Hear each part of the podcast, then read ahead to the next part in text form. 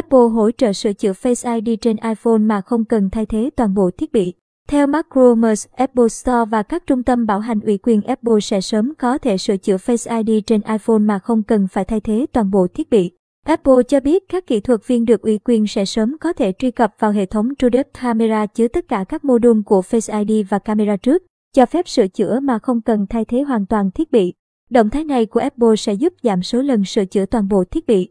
Như một phần trong cam kết của gã khổng lồ công nghệ Mỹ nhằm giảm lượng khí thải carbon trên các sản phẩm của mình. Đối với khách hàng, sửa chữa Face ID trực tiếp sẽ hợp lý hơn so với thay thế toàn bộ, nhưng vẫn chưa có thông tin về giá sửa chữa.